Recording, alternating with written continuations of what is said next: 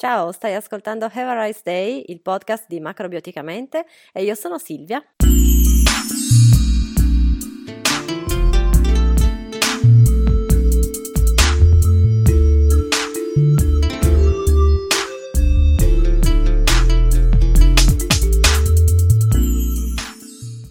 Buongiorno a tutti, ben ritrovati in questa puntata di Have a Rice Day. È lunedì mattina, io sto registrando questo podcast eh, molto presto, sono le 6 meno un quarto del mattino, ma niente, questa primavera che io non mi aspettavo così presto quest'anno mi sta un po' scombussolando tutti i ritmi. Motivo per cui l'argomento di oggi è che cosa succede al corpo e alla mente quando scoppia la primavera. Io non lo so se sono l'unica a, a, non essere pronta per questa stagione, ma io sono un amante dell'inverno e di tutte le energie belle raccolte e chiuse e tutti gli anni, ogni volta che inizia la primavera, per me è un po' un trauma. Eh, quest'anno non so come mai, ma più degli altri anni, forse perché è arrivata troppo in fretta, forse perché io ero ancora concentrata su me stessa, ero chiusa nelle mie energie introspettive e non avevo neanche ancora dato uno sguardo al mondo esterno, quindi mi sono ritrovata di punto in bianco con le giornate più lunghe, una luce fortissima, i profumi della primavera, le, i primi fiorellini nei prati e il mio corpo e la mia mente che stanno iniziando a cambiare, però è come se ci fosse una specie di dissonanza tra quello che vedo fuori e quello che sento dentro di me. Quindi mi sono messa a riflettere su questo perché per me è strano, nel senso che io in genere sono eh, ormai dopo anni sono piuttosto allineata con quello che succede nel mondo esterno, nella natura, diciamo, e quindi questo essere così turbata dal cambiamento di stagione mi ha fatto riflettere perché non è da me, in genere io accolgo abbastanza con, con entusiasmo queste trasformazioni. Quest'anno invece è stato veramente un, un piccolo trauma. Non, non, mi piace, non mi sta piacendo, non ho voglia di tutto questo calore, di tutte queste temperature, di queste energie che si espandono e quindi mi sono messa lì e mi sono detta che cosa sta succedendo dentro il mio corpo e dentro la mia mente che non mi sta piacendo quest'anno? Visto che immagino di non essere l'unica a vivere un momento del genere, ho pensato di farne una puntata di Have a Rice Day e quindi oggi siamo qua per parlare di questo. Quindi vedremo tre cose che succedono nel corpo e tre cose che succedono nella mente quando arriva la primavera. Partiamo subito dicendo che ogni cambio di stagione per il corpo costituisce un momento traumatico. Non voglio fare l'esagerata, però que- di, di questo si tratta, nel senso che il corpo deve adattarsi a un sacco di cambiamenti nel giro di poco tempo. Ci sono i cambiamenti nel clima, quindi fa più caldo o fa più freddo a seconda del cambio di stagione in cui siamo.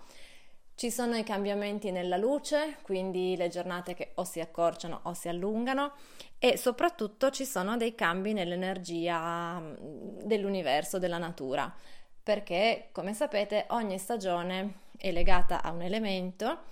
e ogni elemento ha una sua energia caratteristica e specifica che gli dà quell'unicità eh, che gli serve per distinguersi dagli altri.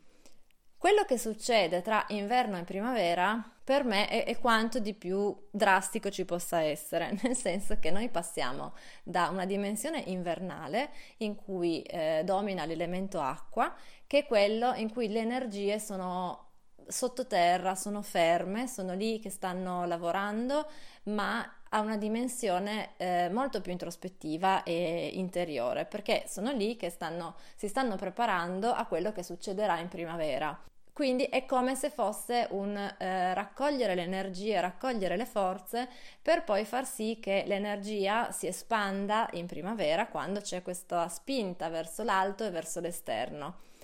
È facile capire come possiamo sentirci scombussolati da questo cambio perché non è proprio la cosa più liscia e più facile di tutte, anche perché in particolare nel cambio di stagione tra acqua e legno, quindi tra inverno e primavera, assistiamo molto spesso anche a una confusione della natura stessa, no? Magari siamo a fare una passeggiata in un prato e vediamo che nella parte all'ombra c'è ancora la neve e dove c'è il raggio di sole sono già spuntate le prime primule, i primi fiorellini. Oppure sentiamo la spinta ad alzarci dal divano e a iniziare un sacco di attività, ma contemporaneamente siamo ancora lì ibernate e paralizzate dal, dal freddo e dal gelo. Quindi non, non, è così semplice, tutto quello che accade fuori accade anche dentro di noi. Questa, mm, chiamiamola contraddizione, questa dicotomia che abbiamo, la sperimentiamo anche nel nostro corpo e nella nostra mente. Ecco il motivo per cui il cambio di stagione è impegnativo, cioè il corpo è uno solo e deve adattarsi a delle condizioni, a delle situazioni molto diverse tra di loro. Vediamo le tre cose che succedono nel corpo quando inizia la primavera. Quindi che cosa succede dal punto di vista fisico dentro di noi quando facciamo il passaggio dall'elemento acqua all'elemento legno. La prima cosa che succede è che c'è un cambio di energia, perché passiamo da un clima eh, freddo e umido, quindi molto yin, a un clima più caldo, che quindi è più yang.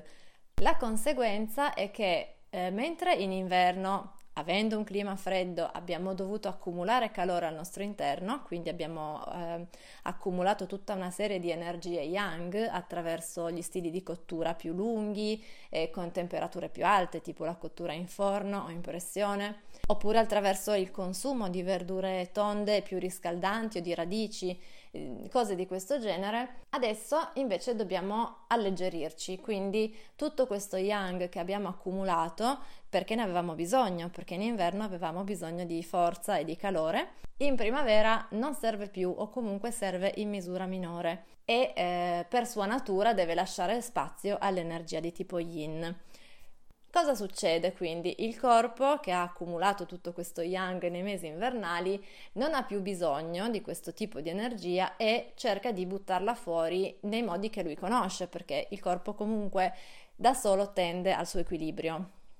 Mentre lui tende al suo equilibrio in modo assolutamente intelligente, noi però sperimentiamo una serie di disturbi e di fastidi. Il primo tra tutti è che eh, questo eliminare lo yang nel corpo si traduce molto spesso con mh, mm, delle influenze brevi come durata ma molto intense, quindi ci sono magari delle febbri molto alte, tipo 38-39, che durano per pochi giorni e che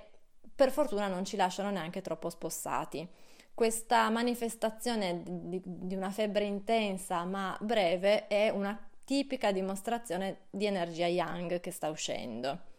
Ecco, diciamo che per esempio nel cambio di stagione autunnale eh, abbiamo un altro tipo di malessere, siamo più inclini ad avere un disturbo o una febbre molto più bassa, tipo 37, 37,5, che però si protrae per molti più giorni e ci lascia più spossati. Se provate a farci caso, notate proprio la differenza tra il malessere primaverile e quello autunnale. In questo periodo di cambio di stagione, quando arriva la primavera, è molto facile trovarsi con queste manifestazioni. Più in generale possiamo dire che tutto quello che ci succede in questo periodo a livello fisico in genere è una manifestazione di questo yang che sta uscendo. È un fenomeno naturale, nel senso che il corpo non ne ha più bisogno, quindi è giusto che lo faccia uscire, ma lo yang per sua natura è molto dirompente, eh, rappresenta l'attività, rappresenta l'energia e la forza, quindi quando si manifesta non si manifesta in modo sottile, anzi in genere ha delle mh, mm, manifestazioni decisamente importanti. Non a caso la seconda cosa che succede in primavera riguarda il fegato, che è l'organo yang di riferimento della stagione, quindi dell'elemento legno. In primavera abbiamo il fegato e la cistifellea che si svegliano e iniziano ad avere il loro picco di attività. Ogni elemento, quindi ogni stagione, è legata a una coppia di organi che è più sensibile rispetto a tutti gli altri. Nel nostro caso abbiamo appunto il fegato e la cistifellea e il fatto che siano più sensibili vuol dire che se ce ne prendiamo cura loro ci danno un sacco di benefici e ehm, contribuiscono tantissimo al nostro benessere sia fisico che mentale. Ma se li trascuriamo,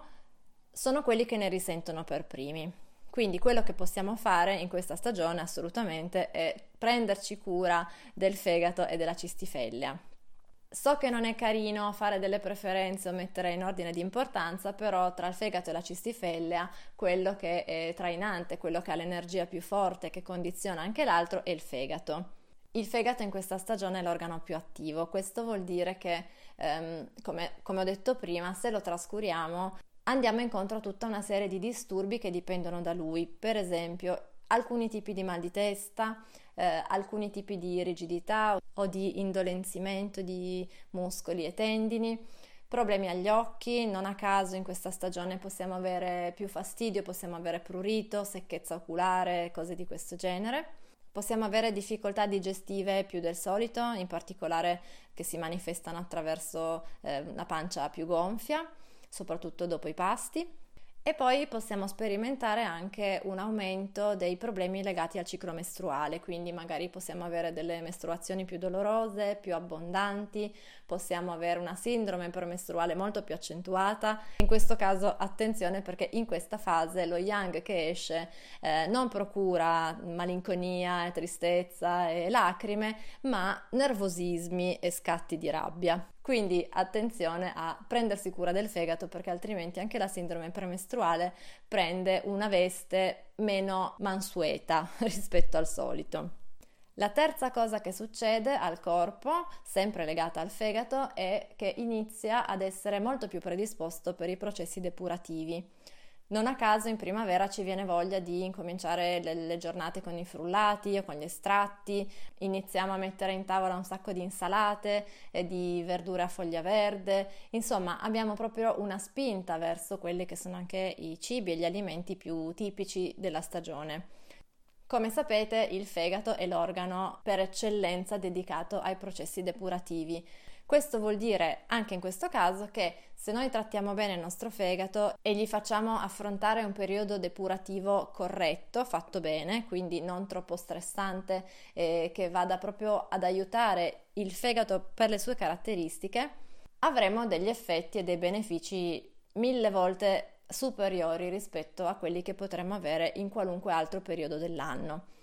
La depurazione è tipica primaverile, io lo, lo dico sempre, lo ribadisco sempre perché eh, siamo fatte un po' così che appena parte il momento della depurazione noi ci facciamo trascinare, ci facciamo prendere in qualunque momento dell'anno. Ma se vogliamo fare un lavoro veramente fatto bene, che sul serio ci tolga tutto lo yang che non ci serve più e tutte le varie tossine e i materiali di scarto, dobbiamo farlo in primavera. Non ha senso eh, farlo per esempio a ottobre, novembre, perché in quei mesi lì il fegato non ha il picco di attività, anzi è eh, particolarmente a riposo. Quindi non voglio dire che non serve a niente, ma comunque è una sollecitazione inutile e i benefici non sarebbero gli stessi. Questo non vuol dire che durante tutto il resto dell'anno non, non possiamo depurarci in nessun modo, ma dobbiamo riuscire a distinguere e a ehm, depurarci nel modo giusto e nel momento giusto. Quindi queste qua sono le tre cose che succedono in primavera nel nostro corpo. Il grande protagonista è il fegato, la cistifeglia anche poverina, un po' meno, ma anche lei eh, ha un grandissimo contributo da dare e nelle prossime settimane sia sul blog che attraverso il podcast eh, cercheremo di vedere anche che rapporto c'è tra il fegato e la cistifeglia perché è veramente interessantissimo. Adesso però passiamo alle tre cose che succedono nella mente quando arriva la primavera, che per me sono le cose più affascinanti perché è sempre un po' strano, le cose che succedono a livello fisico sono molto più tangibili, si vedono di più, eh, se ne parla di più. Ehm, si, si va dal medico a raccontare che cosa non va a livello fisico, ma quando ci sono degli squilibri a livello emotivo invece è molto più difficile intanto identificarli perché la mente ha un suo modo molto eh, intelligente anche lì per adeguarsi senza che quasi ce ne rendiamo conto. E poi è difficile andare dal medico a dire eh, guardi in questa stagione prendo tutte le decisioni sbagliate. Non è una cosa che facciamo, non, non fa parte della nostra cultura. Quindi immergiamoci nelle tre cose che succedono alla mente quando inizia la primavera. La prima cosa è che siccome c'è una corrispondenza tra la nostra parte fisica e la nostra parte emotiva, quando abbiamo il corpo che sta buttando fuori questo yang, lo butta fuori anche a livello emotivo. E come abbiamo detto prima parlando della sindrome premestruale, eh, lo yang che esce a livello emotivo si traduce in nervosismo e rabbia.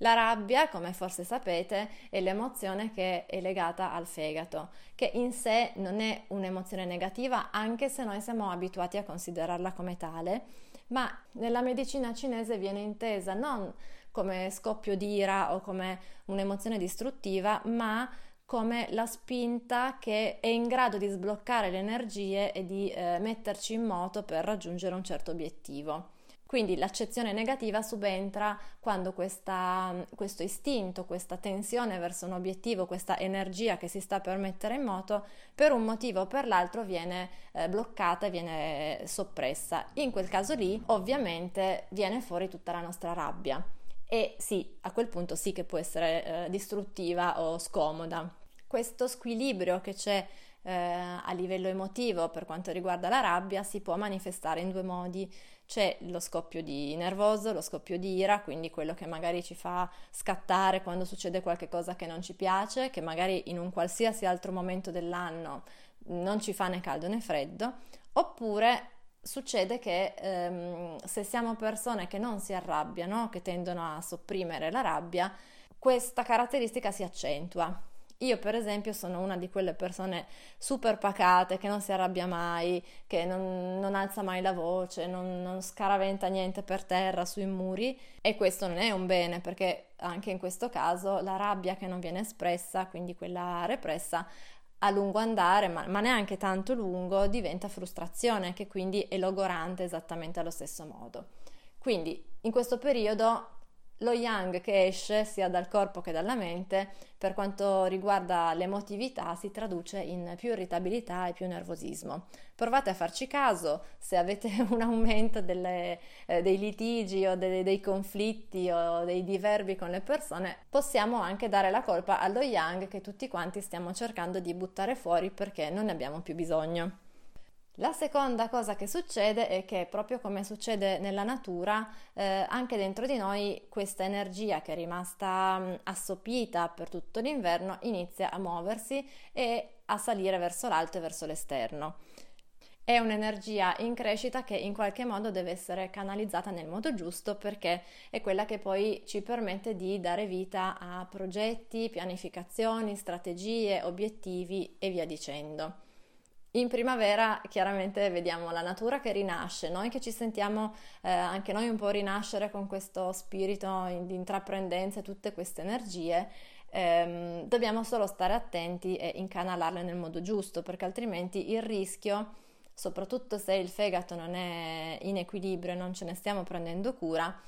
è quello di essere iperdispersivi e di avere un milione di idee e di non riuscire a concretizzarne neanche una. Bisogna cercare in qualche modo di assecondare questa spinta verso l'alto perché è quella che se la paragoniamo a un'età della vita rappresenta l'infanzia, quindi il momento in cui siamo più disponibili a, a crescere in tutti i sensi e, e ad espanderci. Perciò è un momento che assolutamente non va sprecato e è quasi più importante del capodanno per mettere giù gli obiettivi e fare le pianificazioni anche per l'attività o per la vita familiare, insomma per quello che vogliamo, ma dobbiamo stare molto molto attenti a non essere dispersivi. E qui entra in gioco la terza cosa che succede nella mente in primavera. L'elemento legno, quindi la primavera, è fatto per la pianificazione e per la programmazione. Questo vuol dire che i due organi di riferimento, cioè il fegato e la cistifellea, ehm, hanno come ruolo a livello emotivo quello proprio di aiutarci a fare dei piani e delle strategie e a portarli avanti. In particolare, questo ve lo dico per curiosità perché a me affascina sempre un sacco questa parte, il fegato nella medicina cinese viene chiamato il generale, mentre la cistifellea è il suo ufficiale di riferimento. Il compito del generale è quello di avere la visione d'insieme, di sedersi a un tavolo e tirare giù tutta la strategia per raggiungere quel tale obiettivo. A quel punto, una volta che il fegato ha messo giù tutta la sua strategia, passa la palla alla cistifellea, che invece è quella che si occupa della parte pratica, quindi eh, non, non si occupa della visione d'insieme, ma è quella più focalizzata sui dettagli. In pratica il fegato è la mente e la cistifellea è il braccio. È ovvio e si capisce benissimo che nel momento in cui uno dei due è fuori equilibrio, tutto questo lavoro non si riesce a fare, nel senso che se il fegato è, è, sovraccarico perché l'abbiamo trascurato, perché abbiamo mangiato troppi grassi o bevuto troppe bevande alcoliche o cose di questo genere, lui è come se mh, demandasse i suoi compiti alla cistifellea, quindi lui non, non, riesce più a gestire la parte di pianificazione e demanda alla cistifellea. Ma lei, poverina, è un, un'esecutiva, non è quella che riesce ad avere il quadro generale, quindi ovviamente fa quello che può cerca in tutti i modi di eh, tamponare la situazione, però il risultato va da sé che non è lo stesso di quando lavorano in sinergia. Quindi quando pensate alla primavera non pensate solo al fegato e alla depurazione, ma eh, provate a immaginarvi anche il quadretto di quello che sta succedendo nella vostra mente, quindi con questa pianificazione, questa progettazione e l'attuazione di questi piani. A me sembrano motivi assolutamente validi per spingermi a prendermi cura di fegato e cistifellea nel modo giusto. A questo proposito, tra poco usciranno i due workbook dedicati alla primavera, uno che servirà per eh, riportare in equilibrio il corpo e l'altro che servirà per la mente. Vi lascio nel post il link in cui potete iscrivervi alla lista d'attesa, in modo che appena saranno disponibili vi arriverà un'email che vi informerà, in modo che non vi perderete neanche un pezzo di tutta questa meraviglia che è racchiusa in una sola stagione.